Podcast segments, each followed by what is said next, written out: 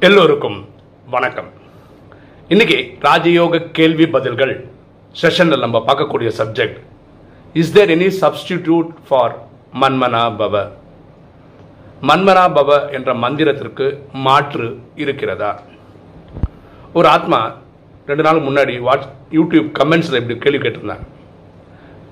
அதாவது நீங்கள் ராஜயோகத்தில் மன்மனா பவதான் பாவத்தை அழிக்கும் அப்படின்னு போட்டிருக்கீங்க.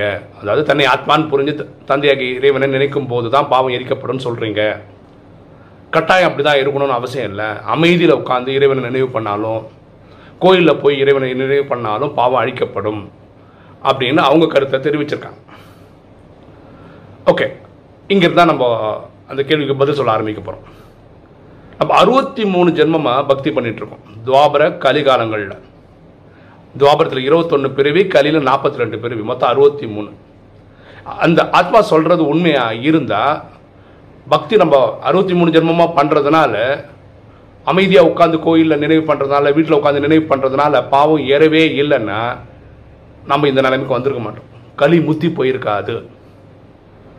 அவங்க சொன்னதில் ஒரு விஷயம் உண்மை.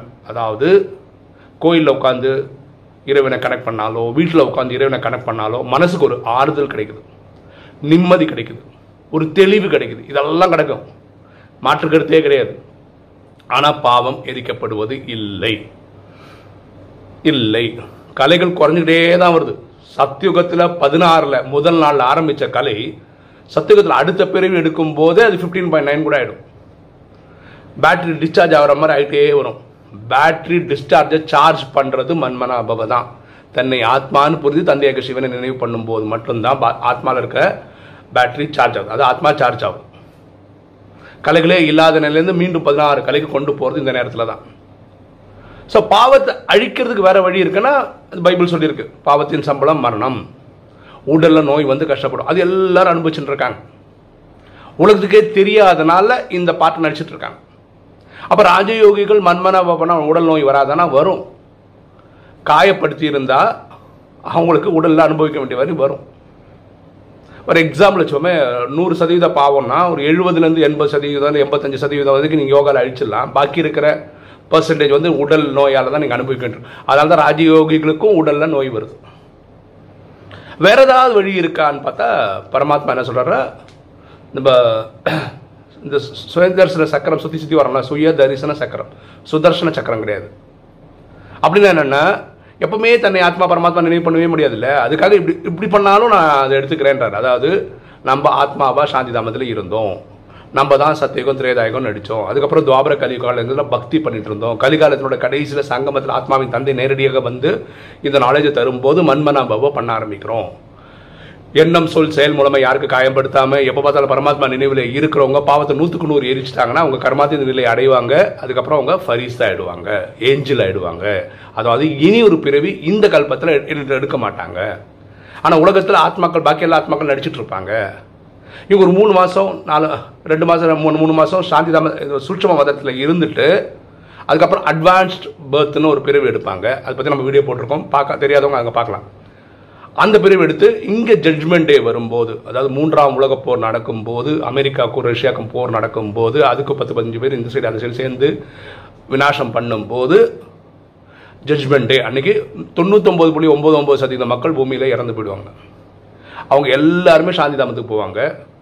அப்புறம் சாந்தி தாமத்துக்கு போயிட்டு அங்கேருந்து அடுத்த காலத்தில் ஸ்டார்ட் ஆகும். இந்த கதை ஏற்கனவே நிறைய வீடியோவில் சொல்லிட்டோம். இதை இந்த சுற்றி சுற்றி வர்றதை பற்றி நினைவு பண்ணுறதும் பாவத்தை ஏறிக்கும்னு பரமாத்மா ஒரு வானிலை சொல்லியிருக்கிறார். ஆக்சுவலாக இதுவும் மன்மனாபாவ தான். ஏன்னா தன்னை ஆத்மானு புரிஞ்சிருந்து பரமாத்மாட்ட நினைவு பண்ணிகிட்டே தான் இதை நினச்சி பார்க்குறோம். So it's part of மன்மனாபவ.